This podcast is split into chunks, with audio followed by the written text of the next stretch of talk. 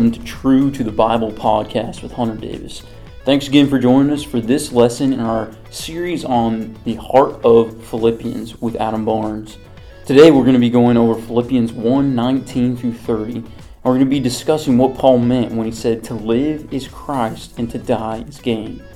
Paul's perspective and understanding of the future provide a unique outlook pertaining to his life and his earthly body.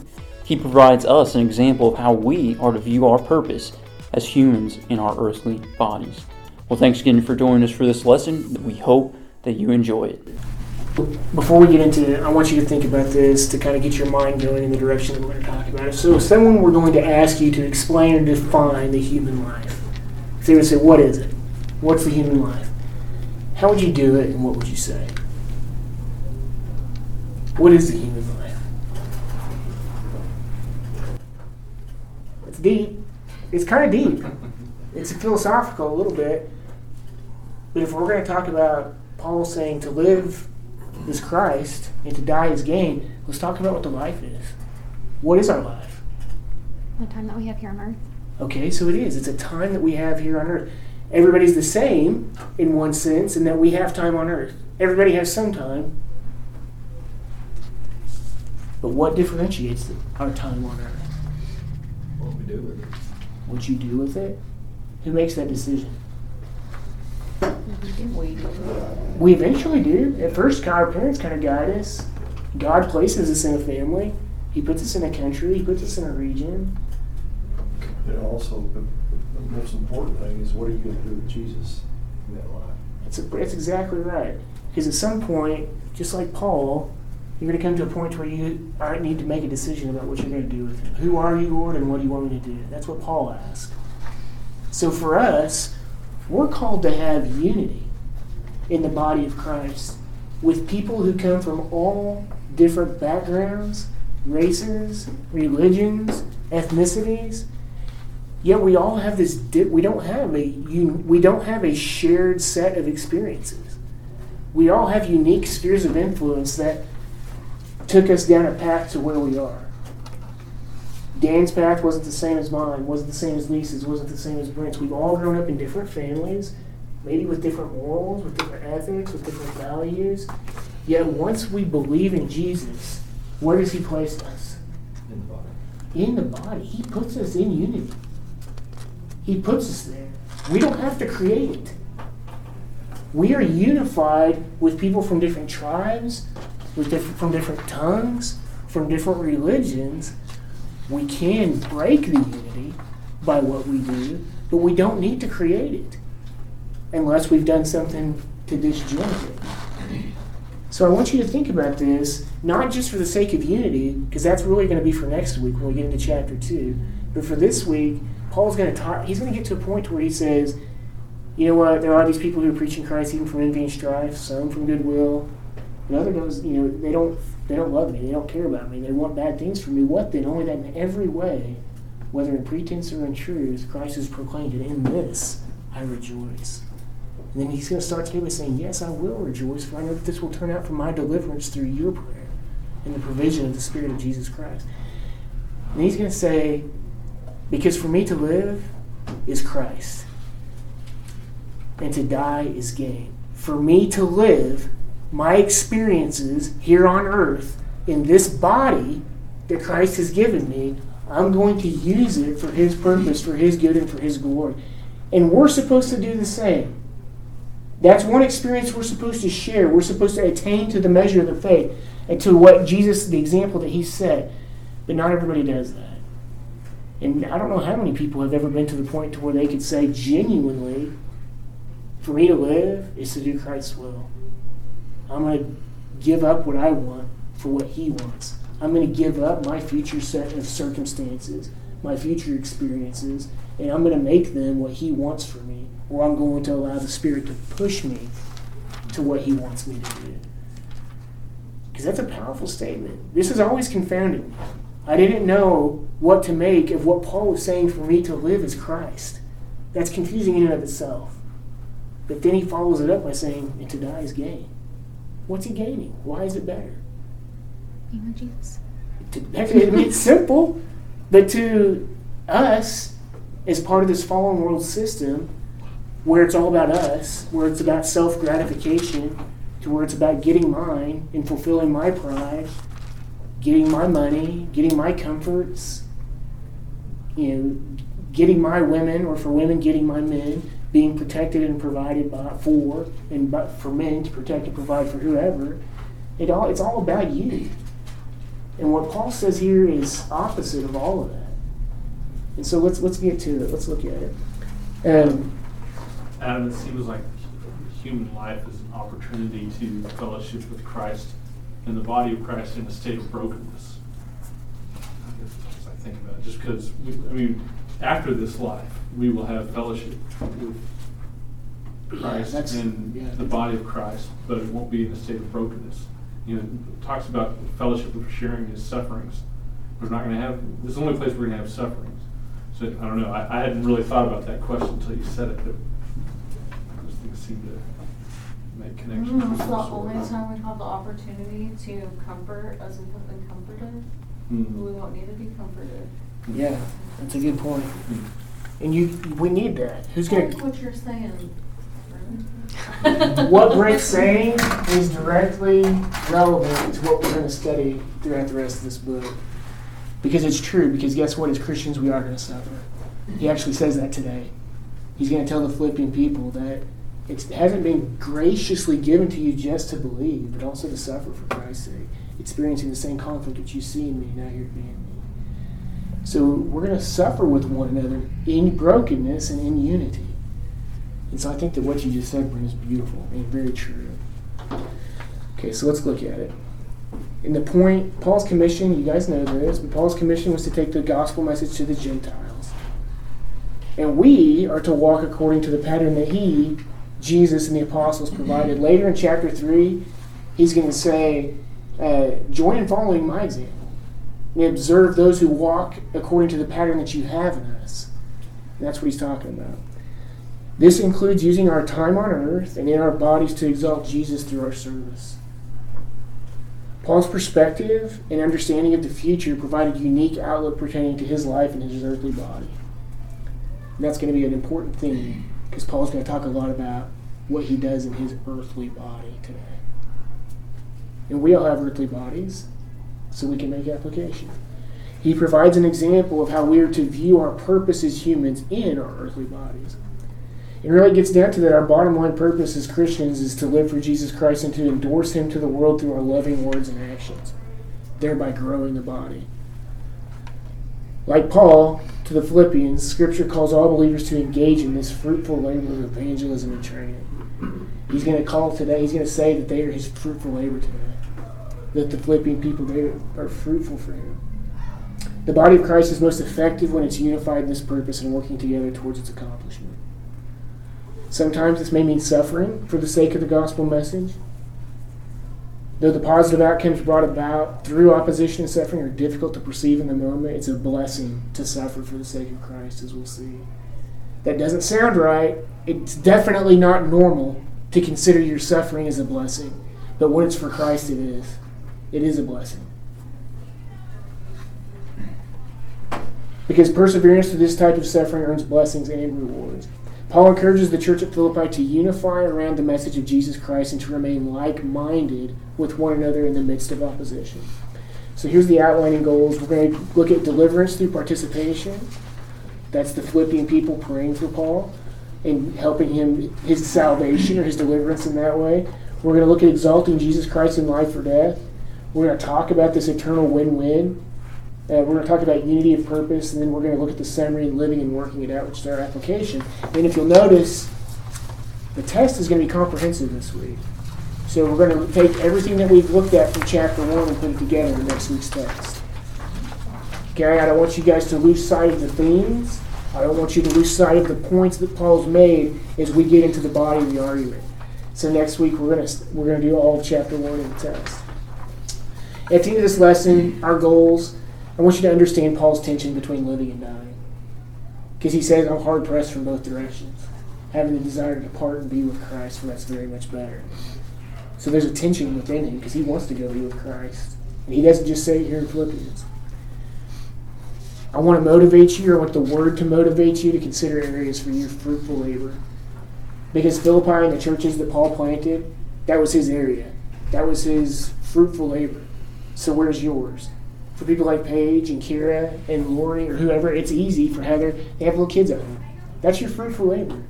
You can pour into your children so that the gospel message persists in that way. It gets a little more difficult once you get out of that realm, but I want to motivate you to consider where your fruitful labor exists. Consider how perspective can affect actions. How you look at things, the lens that you choose to view things through, can motivate you appropriately or inappropriately.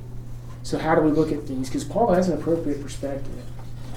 And he gets to the point where he's ready to die because his, because his perspective is so clear. He has so much clarity pertaining to his future and what's going to happen. He's ready to get to it. He is. And then know that there is a blessing, or that there is blessing for endurance through trials. That's all throughout Scripture, by the way, not just here in Philippians, and not just with Paul. Really, you find more of it with James, Peter, and John. So let's get into it. In the last lesson, we saw Paul's joy because of the proclamation and exaltation of Jesus Christ, even despite his opponent's insincere motives. Even through opposition of people who were envious of him, Paul rejoiced in the progress of the message because he recognized the gospel as his primary purpose in life. In 1 Corinthians, he says, Christ didn't send me to baptize, but to preach the gospel, and not in cleverness of speech, so that the cross of Christ would not be made void. He wants to give it clearly and plainly so that people understand it. He doesn't want anything to take away from the message of Christ. That's his whole purpose. Now, today, in verses 19 and 20, he's going to expound and imply that his deliverance from bondage is certain, although in a different sense than we might imagine. So let's see it. So he says, Yes, and I will rejoice. For I know that this will turn out for my deliverance. That's the same word as we get for salvation. For my deliverance through your prayers and the provision of the Spirit of Jesus Christ according to my earnest expectation and hope that I will not be put to shame in anything, but with all boldness, Christ will even now as always be exalted in my body, whether by life or by death. For to me, to live is Christ and to die is gain. But if I'm going to live on in this body and this flesh, this will mean fruitful labor for me. I don't know which to choose, but I'm hard pressed in both directions, having the desire to depart and be with Christ, that's very much better. Yet to remain on in the flesh in this body is more necessary for your sake. So convinced of this, I know that I'm going to remain and continue with you all for your progress and your joy in the faith, so that your proud confidence in me may abound in Christ Jesus through my coming to you again. And then here's the famous verse 27. Only conduct yourselves in a manner worthy of the gospel, so that whether I come and see you or I remain absent, I'm going to hear of you that you're standing firm in one spirit, with one mind, striving together for what? For the faith of the gospel. In no way alarmed by your opponents, you're going to have opposition, which is a sign of destruction for them, but of salvation for you, and that too from God. For to you it's been granted for Christ's sake, not only that you believe in him, but also to suffer for his sake, experiencing the same conflict which you saw in me, and now here to be in me. So let's get right into it. In verse 19, he says, Yes, and I will rejoice. For I know this will turn out for my deliverance through your prayers and the provision of the Spirit of Jesus Christ. He's talking about his deliverance, he's talking about his salvation. Can he be talking about his eternal life salvation in this passage? He can't. We're going to see why here in just a second. But first, note that, note that Paul's rejoicing. He starts out by rejoicing. He just got done giving the situational report. He's imprisoned, but the gospel message is enjoying an even greater persistence. These people are kicking him while he's down. They're pressing him down so that they can exalt himself. He says, What then? Only that in every way, whether in pretense or truth, Christ is proclaimed. And in this I rejoice. Yes, I will rejoice, for I know that this will turn out for my deliverance through your prayer and the provision of the Spirit of Jesus Christ. So, amidst of opposition and less than desirable life circumstances, Paul's going to demonstrate the type of situational faith that shapes his positive and eternal perspective. He's rejoicing. Second, notice that Paul looked to the prayers of the Philippians and the aid of the Holy Spirit as the devices by which he would be delivered or be saved. He says, according to your earnest expect or my expectation in hope, which is based on your prayers and the provision of the Spirit of Jesus Christ. This is important. Prayer is vital in our fellowship with God and with others. Isn't that what he's saying? Doesn't he say that he's going to be delivered because of their prayers and the provision of the Spirit of Jesus Christ? That's pretty powerful because the Philippians are just normal people. They're just like you and me. We know that they participate faithfully. We know that they're consistent in their fellowship and participation. But Paul's saying that because of your prayer and the provision of the Spirit of Christ, I'm going to be delivered. So it's important that we understand that prayer is vital in our fellowship with God and with others. And the second bullet there is that the Holy Spirit empowers the believer to live out our calling. He's also saying that I'm going to be delivered, I'm going to be saved through the provision of the Holy Spirit. What is the provision of the Holy Spirit? What has He given you?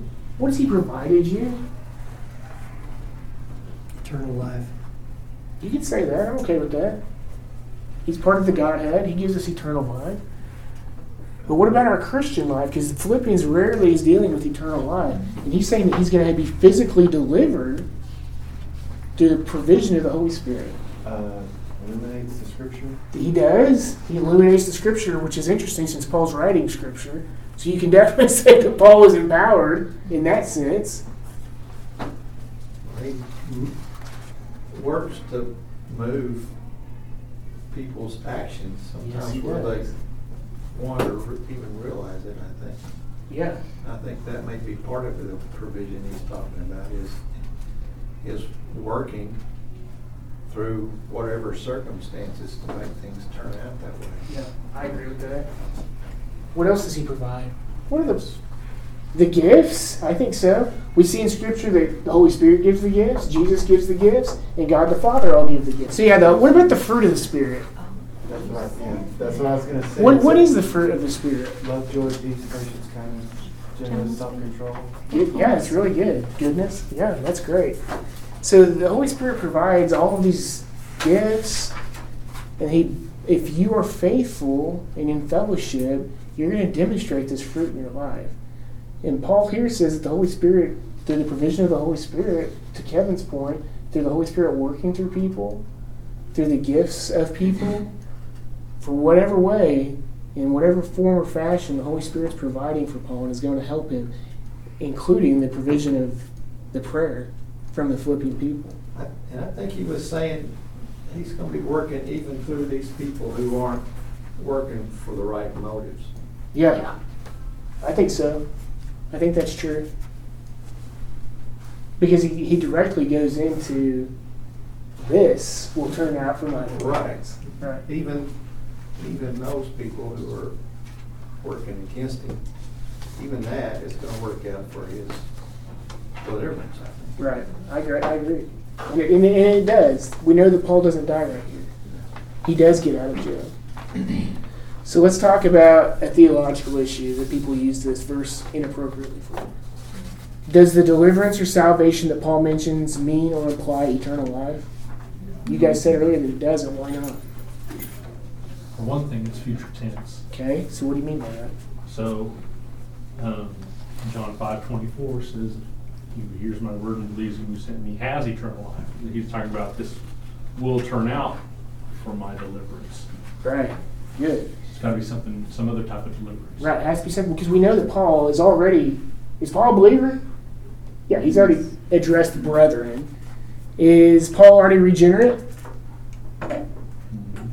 Yeah. He's declared righteous. Paul can't be talking about something he's going to get in the future. He already has eternal life. He's already been justified by God. So the answer to this is no. He's not talking about eternal life salvation.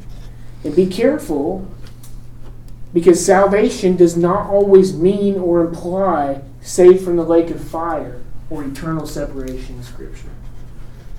Matter of fact, so often in books like Philippians, when it's dealing more with your Christian life than eternal life salvation, it has so much more to do with physical deliverance. And we're going to see that. Let's think about that. since this isn't eternal life salvation from the lake of fire, what is his deliverance from? What is his salvation in verses 19 and 20? We're going to see it from the context of this passage in the first chapter and really the letter as a whole. Kevin, if you wanted to say, go ahead. That's at least a couple of things for sure, but it's probably several. What do you think it is? Well, one of them I think is from prison. I think Yeah, that's that's immediate. that's it. The first the first thing is he's talking about his imprisonment. He's going to be delivered from his imprisonment. Now, in the context of this passage, he's actually saying whether by life or by death, he's going to be delivered. But it's still a deliverance. Yeah, he's confident that it's going to be by life, that he says at the same time. It's almost like he's thinking as he's writing this out, because he gets to the point where he says, Convinced of this, I know that I'll remain and continue with you all for your joy and progress in the faith. So I think that's right. Like it could also be physical death. Yeah, I think that's true too. I think the I think these I didn't put that in here. I should have put that in here. But I think that's true too. Even though he, he doesn't necessarily want that. We're going to see in just a second. What about The people, who say yeah? yeah, I mean, his, the people from before the believers that were. Yeah, those knocking causing down- him distress. The second line is he wants deliverance from these people who are causing him distress. Paul takes the high road and he avoids getting into this tit for tat argument with these guys. But I promise you that Paul was ready to get out and do some work. He wanted delivered from those causing him distress. I think that's. I think you can see that pretty clearly from the context. We're going to see here in just a second, but he also wanted to be delivered from shame. He wanted to be delivered from shame. What type of shame? You don't have to answer this right now, but I want you to think about it in your mind. We're going to get specifically into it in just a second. But what would bring Paul shame in this situation? What would, what would make him shameful that he might want to be delivered from? But we'll see it. And the fourth thing, and this is how it applies, I think, very often to us in our Christian life. Once we've been, once we've put our faith in Christ, we have eternal life. We can still need situational or experiential deliverance. Saved or delivered from his current experience. Think about that. Do you guys ever been in a situation you wanted out of? Have you ever p- prayed for deliverance? It's a nice word to use there. My experience. Save me from my experience. And, and that has to do that has to do with your life. There's things in life that you want deliverance from. There's thing I, I'll give a personal example for me. I should have brought my prayer, prayer book. I'd show you. But there's times when I've prayed specifically that I would be delivered from the problems created from a certain employee at my job. Every single day I go to work and be miserable. I wanted to, I wanted situational or experiential deliverance from that situation. And that's okay. Scripture deals with that type of salvation. It deals with that type of experience or deliverance or salvation. It's okay to pray for those things. I promise you, Paul, there were things that he prayed about in this in prison with these people pushing him down so they can exalt themselves. I'm sure he prayed against that. And you should.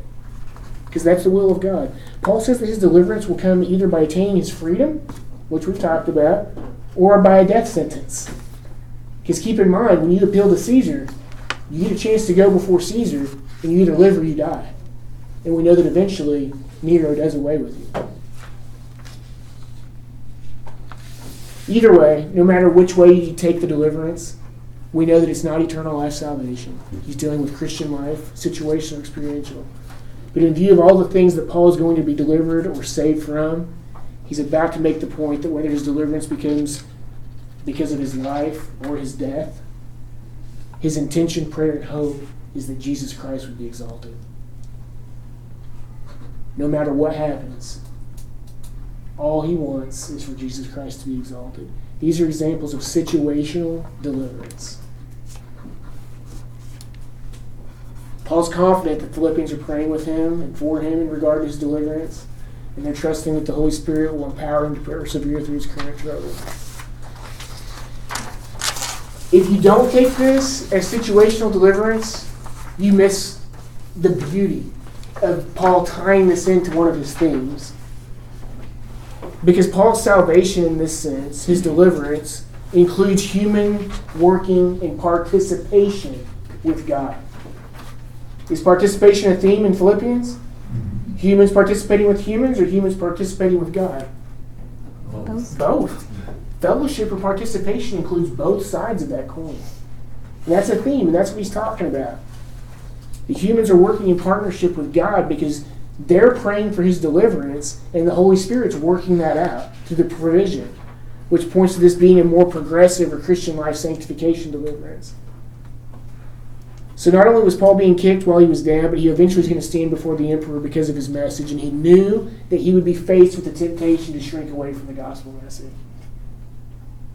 You guys believe that?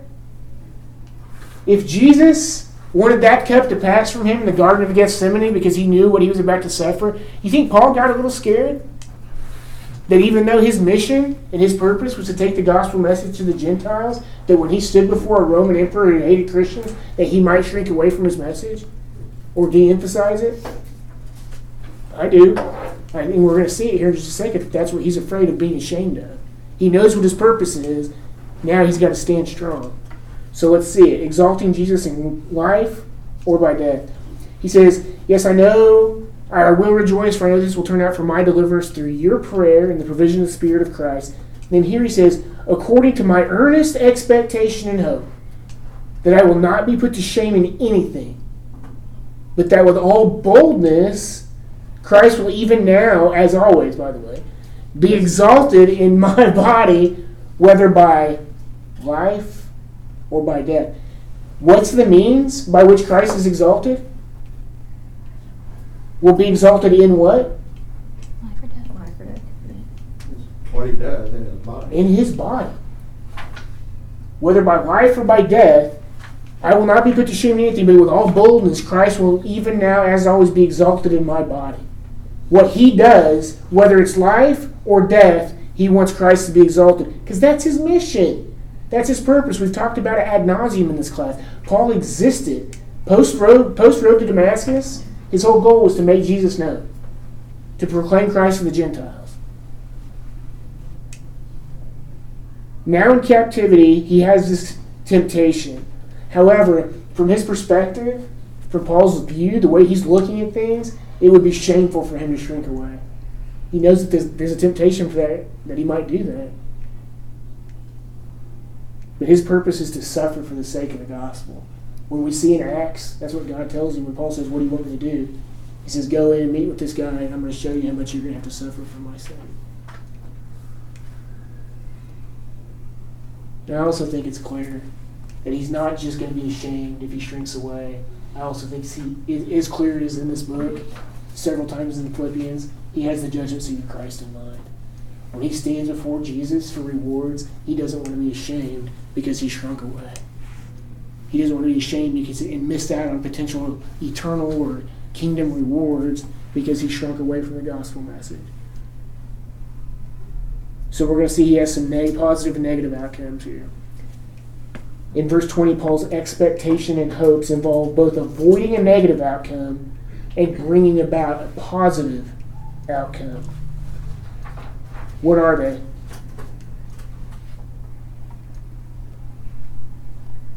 In verse 20, that I will not be put to shame. That's what he's trying to avoid. That's the negative. And don't forget, when you see a but in Scripture, it's showing contrast. What's the contrast? That he is not put to shame, but that Jesus Christ is Exalted. exalted by Paul's life or death. He says, I don't want to be put to shame in anything, but that with all boldness, I need to be ready to stand firm, bold in conviction and message, because I don't want to be put to shame. I want Christ to be exalted in my body, whether my body lives or dies. So, based on the context of verses 19 and 20, what would bring Paul shame? If Christ were not exalted through his work in his earthly body. In his earthly body. Stop and think about that. What about your earthly body? Do you guys know any verses that say what you're supposed to do with your body? Present it as a living sacrifice. Romans 12, 1 and 2. Paul urges us, beg you by the mercies of God, to present your bodies a living holy sacrifice. What else? Second Corinthians five seventeen through twenty-one. Yeah, so the, he's given us a ministry of reconciliation. And he made him who knew no sin to be sin on our behalf so that we might become the perfect righteousness of God in him. We're ambassadors for Christ. We're supposed to go out and take the message to people. And they're glorifying God in your body, so. 1 Corinthians 6, yeah. He says, You don't know that your body is a temple of the Holy Spirit who's in you, that you have from God, and you're not your own because you've been bought with a price? Therefore, glorify God in your bodies. In Romans 6, he says, Stop sinning. He says, Don't let sin reign in your mortal body so that you obey its lusts. Don't go on presenting the members of your body to sin as instruments of unrighteousness, but present yourselves to God as those who are alive from the dead, and your members as instruments of righteousness to God. We're supposed to use this body to glorify and exalt Christ, not for our, our own good. It's just a tool. You are a body. You have a body. You are a soul spirit. This body that you have is just a tool that you're supposed to use in service to Christ. That's the whole point of Romans 6. Don't let sin reign in your mortal body, in your earthly, in your fleshly body. Stop sinning. You're using it wrong. That's not what it's there for. You're supposed to use it as an instrument of righteousness to God. That's what Paul, same thing Paul's saying here. Same guy that wrote that saying this. Whether by life or by death, all I want is for Christ to be exalted in my life. That's hard for us. If you don't have the appropriate mindset or perspective to look at things through, you're not going to make that sacrifice. You won't. It's too hard to say, for me to live as Christ and to die as gain. Because that's the total opposite of what we're taught that we're supposed to do. We want preservation. We want safety. We want security. We want all these things. Paul says it's just a tent. We're not citizens of heaven. He's going to talk about citizenship in this passage. He's going to talk about it later in chapter 3, too. You know, this is just an earthly dwelling. This is just your tool you're supposed to use. Paul doesn't want to be disappointed in himself or to be ashamed when he stands before Jesus at the judgment seat. He says in chapter 2, um, he says in chapter 3 and chapter 4, he wants to exalt Jesus by whatever he does in this life, even if that means using his death as a means to exalt his Lord and Savior. He understands that he'll give an account of his deeds before Jesus and be rewarded at the judgment seat of Christ. If he perseveres through trials like the one that he's persevering through. Same thing for you. James says the exact same thing. Consider all joy when you encounter various trials, knowing that the testing of your faith produces endurance. In, cha- in verse 12 of that same chapter, he says, if you do that, you're going to get a reward. If you persevere through trials, you're going to get the crown of righteousness, the crown of life, I think is that one. Wavering from this purpose, wavering from Paul's purpose, which was what? To proclaim the gospel, wavering from that in this circumstance or situation would bring about a subsequent loss of reward. And from Paul's perspective, that's a shameful mission failure. Paul's goal and his mission is to go and do exactly what he's doing. But he's about to face the ultimate temptation when he stands in front of, like we know, he's going to go in of kings. He's already been before Felix and Augustus and all these other people, he's going to stand before Nero. He's eventually going to die. He's ready for it. Let's see what he says.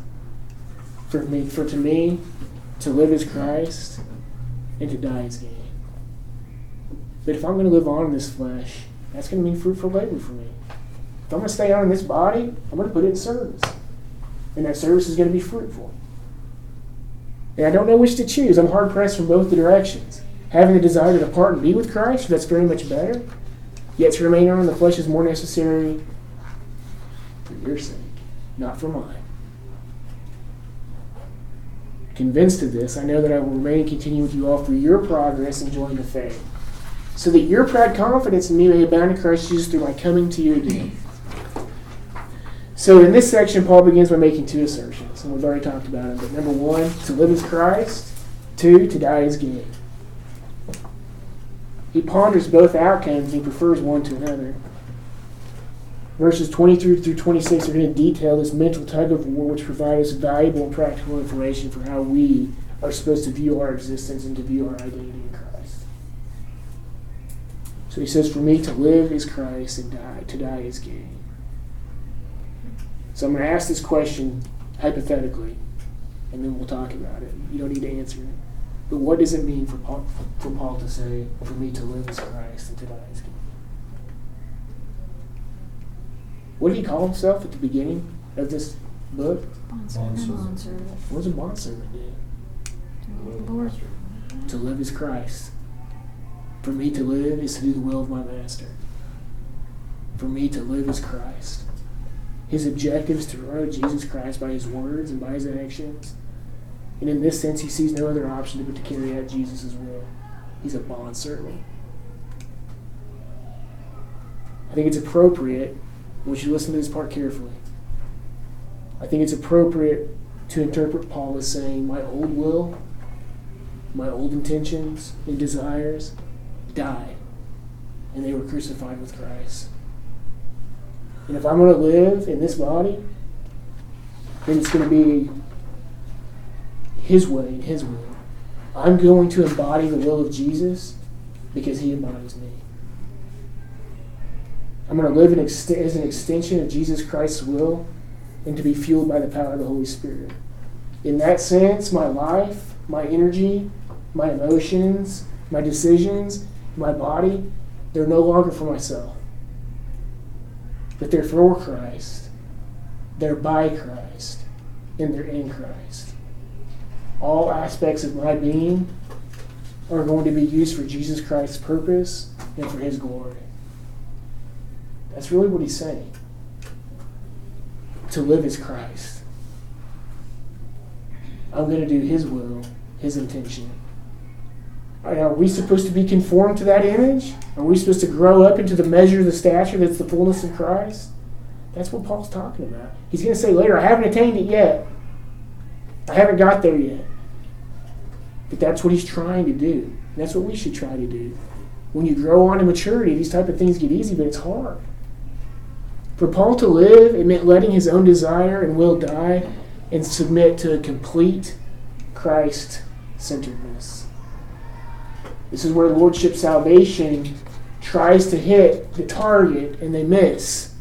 Because they say that if you're not doing this, you don't have what? Eternal life. That's garbage. This is Christian life sanctification. This has nothing to do with your eternal life. You have eternal life by faith in Christ for it, point blank. But you have a decision what to do with your life after that. You can look at it as the starting line or the finish line. A lot of Christians say, I've got eternal life, game over, see ya.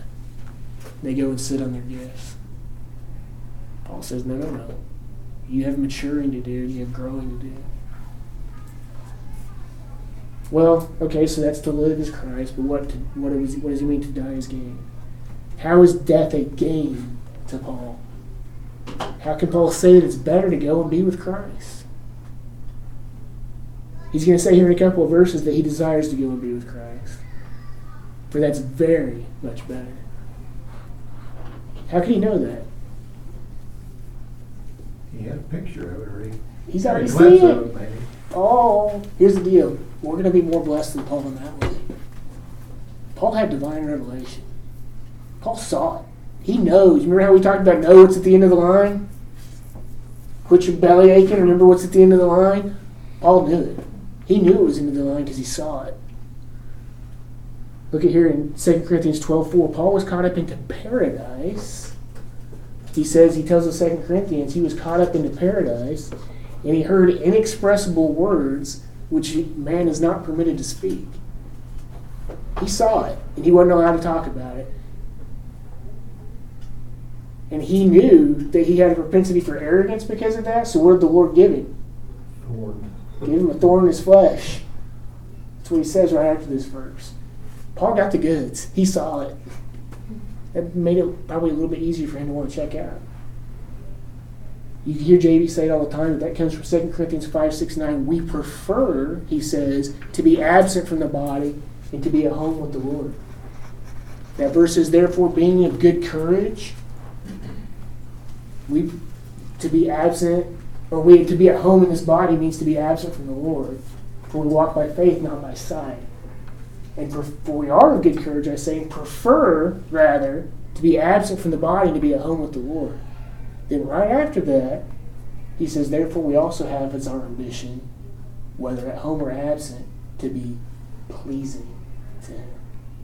It's the exact same idea that he's talking about here. Whether I'm at home or absent, and right now I'm absent because I'm in this body, but I need to be pleasing to Him. That's my ambition, is to be pleasing to Him. Acts 21 30, 13, he says, You're breaking my heart. They don't want him to go to Jerusalem because they're afraid he's going to die. He says, You guys are breaking my heart. I'm ready to not only be bound, but even to die for the name of the Lord Jesus. Paul's ready. Paul saw it was at the end of the line. He knew it was good. He knew where this thing was going.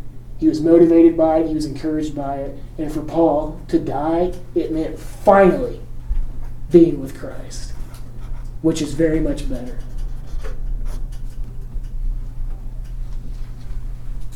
If we knew what Paul knew, we'd probably want to check out and go be with Christ too. We would. We're not supposed to, though. If he wanted us there, he'd take us there. But just like Paul, we have a mission field. To remain on this flesh means fruitful labor for you and for me, or it should. And if we execute it faithfully, there's going to be a reward, as we've seen. He says, But if I'm to live on in the flesh, this will mean fruitful labor for me. He already mentioned being a bondservant of Jesus at the beginning of this letter, and that means putting your earthly body and bodies into service for Jesus to do his will. Jesus' will for Paul and for us, by the way, is to make disciples and edify the body. Jesus commissioned us. Go make disciples of all the nation. He gave all these gifts apostles, teachers, pastors, for the equipping of the saints, for the work of service to the building up of the body. That's our goal. That's our ministry. Jesus asks us to cooperate in his ministry through our discipline, work, and effort in our earthly bodies. Buddy quoted Matthew 5:16 last week, let your light shine before men. He says, use your bodies, do good deeds before men so that they'll see and glorify me. Kevin mentioned 1 Corinthians 6, 19 and 20 earlier. I talked about Romans 6, 11. Heather mentioned Romans 12, 1 and 2. Colossians 3:17 says, Whatever you do in word or deed, do all in the name of the Lord Jesus, giving thanks to him to God the Father. We're supposed to use our bodies in service. For Paul being alive in this body, meant working towards the goal of making disciples. And he knew that he'd be successful, by the way. Paul knew it. Not because of his faithfulness, because he had trusted the effectiveness of God's word. Paul was faithful, and his trust was in God's word. You may know a verse that says that that's a good thing to trust in. Why is God's word trustworthy? His character. Yeah, it's 412. It sounds weird, but it is. For the word of God is living and active and sharper than any two-edged sword and piercing as far as the division of soul and spirit, of both joints and marrow, and able to judge the thoughts and intentions of the heart. Able to judge your thoughts and intentions. It's the filter by which our actions go through. It's profitable, it says in 2 Timothy 3, for teaching, for reproof, for correction, for training. In Isaiah, God says, so will my word be, which goes forth from my mouth. It will not return to me void, without accomplishing what I desire, and without succeeding in the manner for which I sent it. Paul's confidence is in God's word. Because if he gives it out, he knows he's going to be effective. So, what is the fruit that Paul hopes to produce through his labor? It's the evangelism and discipleship of the Philippian and other people. Doesn't he say that this is going to mean fruitful labor for me? And then here, here in a little bit, he's going to say, so that we can, so that I, whether I come and see you or remain absent, I hear that you're standing firm in one spirit, one mind, striving together for the faith of the gospel. He wants to go and be with them. They're his fruitful labor. We're, by the way, because we're studying this, we're his fruitful labor. What's your fruitful labor? Where can you use your body in Christ's service to proclaim the message. That's the application for us. We'll see in a couple of verses that it's necessary for the growth and maturity of the Philippians that he remains on earth in his body. So the Philippian people and others that Paul will influence in his body are the fruit that he hopes to produce. Then he says, I don't know which to choose, but I'm hard pressed from both directions, having the desire to part and be with Christ, but that's very much better. He was torn between these two outcomes.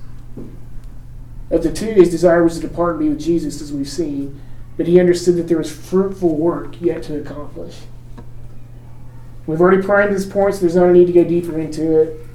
But Paul felt pressed by his desire to leave earth and to go be with Jesus because he knew that his life on earth paled in comparison to what his existence and his experience would be like with Jesus. You guys remember at the first of this book when he said, In this I pray that your love may advance to a more and more real knowledge and all discernment so that you may approve the things that are excellent? Not just the stuff that's good and bad, but the stuff that's excellent in order to be sincere and blameless. This is one of those things. Paul's choosing between two goods. And it's nothing is better than to go and be with Jesus. It's hard for us to grasp and fathom. Most of us in this room have to be honest, I don't want that. It's because we don't understand it. We don't have the lens that Paul saw things through because he saw stuff we didn't. The truth is that as Christians, we have the freedom to choose between two options. We can either walk worthy and participate in fruitful labor while in these bodies and subsequently be rewarded. Or we can give in to apathy, fear, doubt, mental and maybe even physical comfort while in these bodies, and subsequently be ashamed. Did you know that you will be, by the way? When you stand before Him at the judgment seat of Christ, you know better. Jesus could say, Adam told you on September 15th.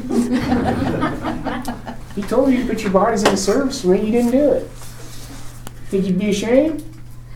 I will, I'll, I'll probably be ashamed. I know I wasted 30 years of my life because I believed the false doctrine that said that I didn't have to do anything. It only mattered whether I was chosen or not. Because eternal life was the finish line, not the starting point because I didn't understand that works wasn't necessary for salvation or to prove salvation, but it's only part of what we're expected to do as Christians so that we can be rewarded and reign with Him and get the inheritance as we saw last week. Don't be ashamed. You have an option. Put your bodies into service. We always have choices in the Christian life. As we grow and mature to look more and more like Jesus, our choices should align more with His will. We want to choose the best things, not just between good and bad. And God's will for our life, by the way, is always best. And we know what that general will is. We know we're supposed to use these bodies to make disciples. To sin is not good. We know that. To give up your time, effort, or to, to not sin is good, is what I meant to say. To not sin is good. But to give up your time, effort, energy, and emotion for Jesus is even better. In this case, it was God's will for Paul to continue his foundational work in the church. He says, Yet to remain on the flesh is more necessary for your sake. I need to stay in this body for you. Convinced of this, I know that I'm going to remain and continue with you all for your joy and progress in the faith, so that your proud confidence in me may abound in Christ Jesus through my coming to you again. Here's the sacrifice. Paul genuinely wants to go be with Christ. But he's saying, it's better for me, it's better for you guys I'm here. And I guess I'll get rewarded for it, so that's going to be good too. Paul tells Philippians that they need him, that they're going to continue in his, or he will continue in his body for their sake and well-being. And this is really referring to their growth and maturity. For your progress, he says, we've been talking about progressive sanctification. That's what he's talking about. Their growth and maturity. Paul's ready to see the Philippians again so that they can exalt Jesus together and to give confidence and encouragement to the Philippians. Because the truth is this we need leadership. And that's what Paul was to them.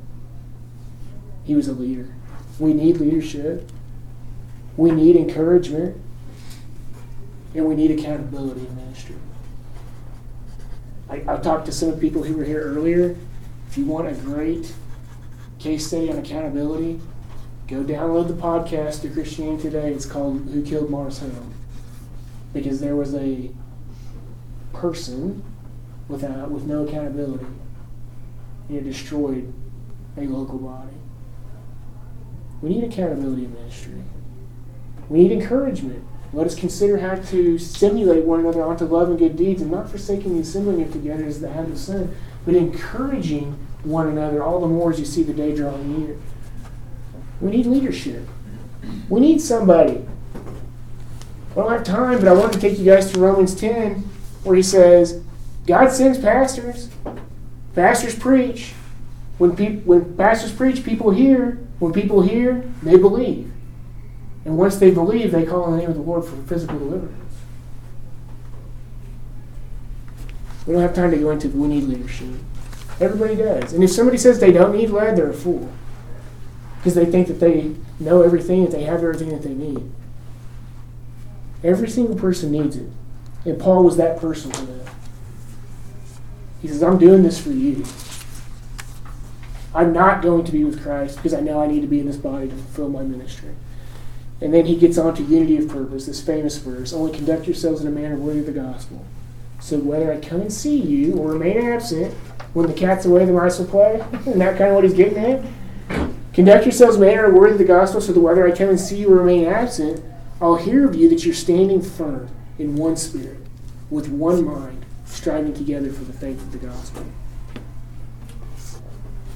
Conduct yourselves in a manner is all one word in the Greek. And it's only used one other time in Scripture.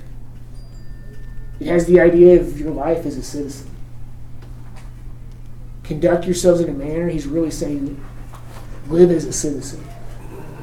And that can be confusing in this context, and it's led to some unfortunate translations of this verse that confuse its meaning. I prefer the ESV's let your manner of life, only let your manner of life be worthy of the gospel. Either way, our life should be characterized by our integrity. That's the point. He's saying, conduct yourselves in a manner, or let your lives be worthy of the gospel. We talked a little about integrity, or a little bit about integrity. What is integrity? When your actions match your words. That's what Paul's talking about. Conduct yourselves in a manner worthy of the gospel. If you're going to say that the gospel is all this stuff, then your lifestyle needs to match it. Your lifestyle needs to demonstrate that you believe in it. Not to gain eternal life, but so that you're effective in your Christian life. To live your life in such a way that brings integrity to the gospel message. That's what it means to conduct yourselves in a manner worthy of the gospel. God's granted the church the opportunity to engage in this purpose, by the way. He wants us to live our lives in a way that glorifies Him and that promotes the gospel. The gospel's persistence is somewhat dependent on the body of believers because He's given us that opportunity. As we've seen in other lessons, when the body is unified and working together towards a common goal, it's most effective. And that's why Paul encourages them to stand firm in one spirit and with one mind. It's important for them to unite around that message because it's the appropriate message because it's the message that God gave them. It's important for them to unite around it and to encourage each other and to hold one another accountable towards their shared goal, whether He's able to come and be with them or whether He's not. Because He knows that at some point He's not going to be around to coach them up. Right? Isn't that the same for us? We need leadership, but eventually we need to be the leaders. As we grow, the life cycle is that we're growing and spiritually maturing, and we're taking that knowledge and passing it on to younger people so that they can do the same thing, and the message appropriately cycles throughout time in history. That cycle's been broken several times, and so we have so many, so much confusion. The application for today's church is the same. We're to unite around the common goal of faith of the gospel. Isn't that what he said? Conduct yourselves in a manner worthy of the gospel of Christ, so that whether I come and see you or remain absent, I'll hear that you're standing firm in one spirit with one mind, striving together for the faith of the gospel. Then he's going to get into opposition. That's all good and well. We're supposed to unify around that message, but guess what? You're going to have opposition. He says, In no way warned by your opponents, which is a sign of destruction for them, maybe different than what you think. but of salvation for you, and that too from God. Paul indicates that the Philippians are going to encounter opposition. And their enemy's opposition is evidence of their loss. The word that Paul uses here for destruction is apoleia, and it carries the idea of loss or ruin. Whether the loss is physical loss, spiritual loss, eternal loss, it could be reward, loss of rewards, as we saw last week in 1 Corinthians 3. So what Maybe is still thinking about those people that he I think he is. talked about earlier. I 100% think he is. And he's going to talk about some other people at the beginning of chapter 3. He's going to say, Beware of the dogs, beware of the evil workers, beware of the false circumcision, for we are the true circumcision. So the biblical word here for destruction or loss is apoleia, and it carries the idea of being cut off or destruction, loss, waste, ruin. So I really think it's beautiful that he uses this word here because it applies in whatever scenario comes up in life. So for those people that Kevin you just mentioned, what would they be losing? Because they're believers. They're not going to be eternally cut off. They're not going to be eternally destroyed or eternally lost because they're believers. So they're losing rewards. They're losing the opportunity for appropriate fellowship here on earth. Paul says that's just a sign. Don't be alarmed by your opponents. That's just a sign of their loss. It's their loss. But of salvation for you, and that too from God. Again, physical deliverance. As I mentioned, I think that Paul's use, use of this word beautifully fits within the context and passage with what we've seen so far in our study. And here's what I mean. This part's somewhat confusing, but just follow me. The type of loss in view here could be variable, meaning that there's something that could change it, or dependent on the type of opposition that he's facing. Unity and like-mindedness are in view from verse 27. Conduct yourselves in a manner worthy of the gospel. One mind, striving together for the faith of the gospel. So people who stand in opposition to unity could be directly addressed. We've seen those type of people. But both believers and unbelievers are capable of disrupting unity in the body. What are unbelievers who cause disruption in unity? What are they going to be cut, cut off from, or what's their loss going to be? Eternal separation. They've already been judged because they haven't believed. They're already cut off. They're already spiritually dead. It's their loss. Different for believers or unbelievers. The variable is different. That's why I think it's beautiful that he uses this word here. If the opposition comes from believers, their loss is rewards at the judgment seat.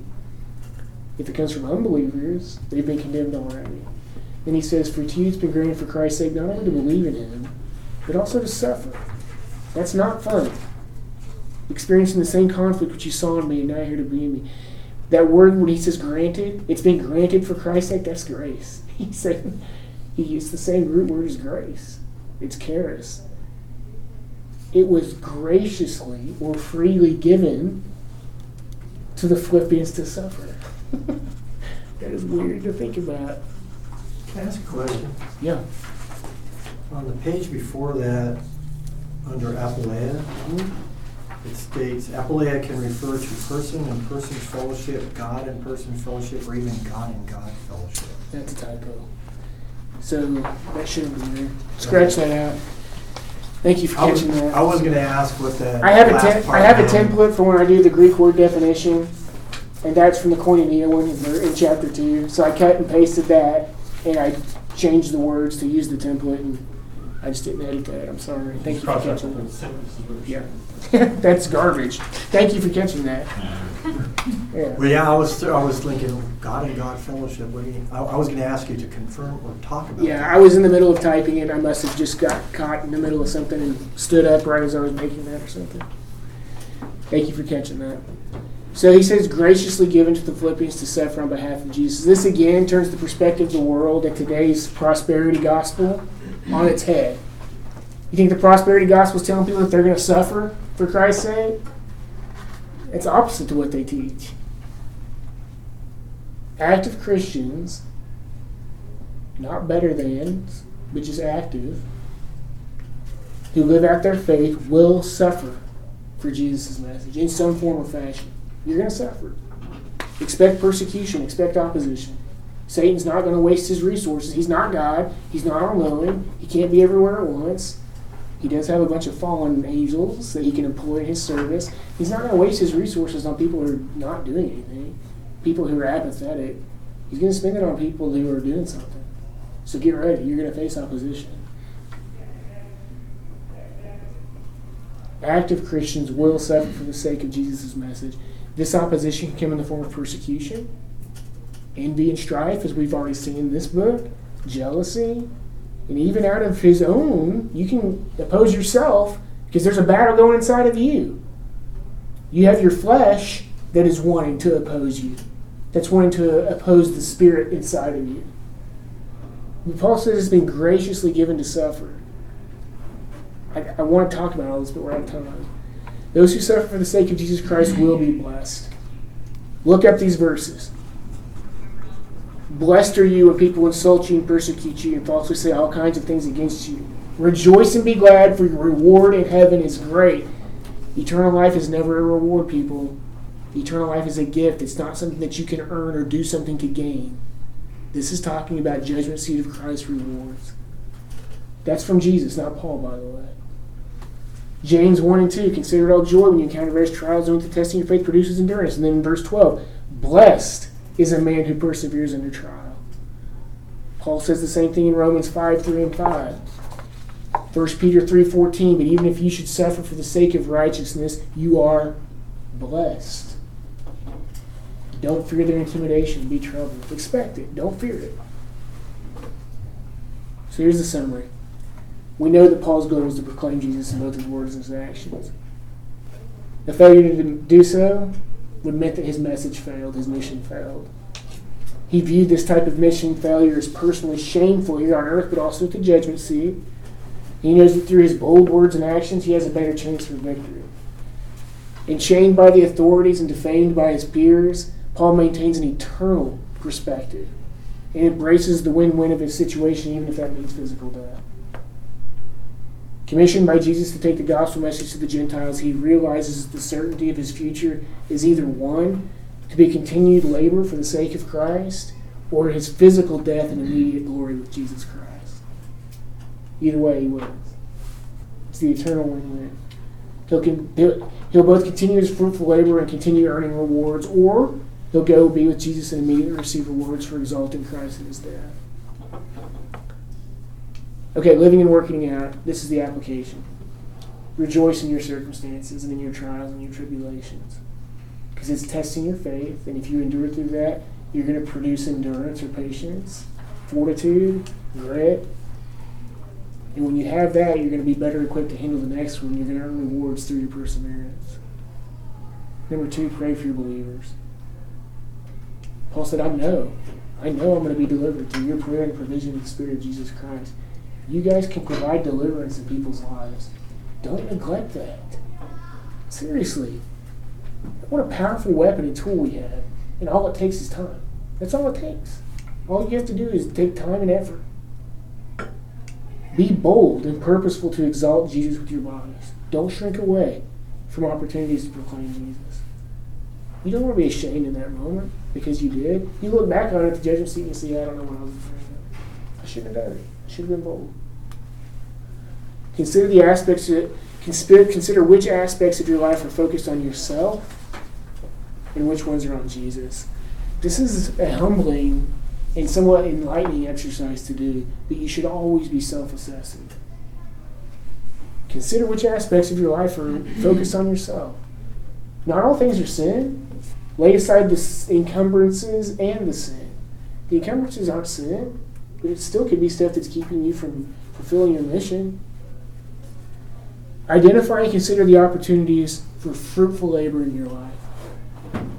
There's a mission field out there, and every single one of you has a different sphere of influence that you have an opportunity to engage with. Consider your opportunities for where your fruit is. Again, self assess whether your words, thoughts, and actions are worthy of the gospel. Live with integrity. If you believe the gospel, act like it. Walk worthy of your calling. Conduct yourselves in a manner worthy of the gospel. Paul's not here for us. He can't say to us whether I come and see you or remain absent. but he still wants to hear us that we're standing firm in one spirit with one mind, striving together for the faith of the gospel. Maintain unity in the body for the sake of effectiveness. And no, notice that I put maintain unity. We were given unity when we were placed in the body. Just don't do something to screw it up. Maintain it. Expect opposition. Okay, next week is the test, and it's comprehensive. I want I don't want uh, chapter way to get away from us. So Philippians 127 is a powerful verse. You should have it in your arsenal. Memorize that one. All right, what's a bondservant? A person who does the will of the master. A person who does the will of their master. What are three primary themes in Philippians? Unity, participation, Participation, humility, unity, unity, huge one. What else? perseverance. Yeah, yeah, I think so. Perseverance through trial. uh, We just talked about it. True or false? Christians are only called to choose between good and bad. False. All right, you know that, but you ready to explain your answer? How did Epaphroditus participate in the gospel message?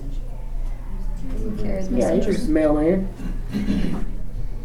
Uh, what was Paul's purpose, mission, in po- post, or excuse me, what was his purpose and mission post conversion?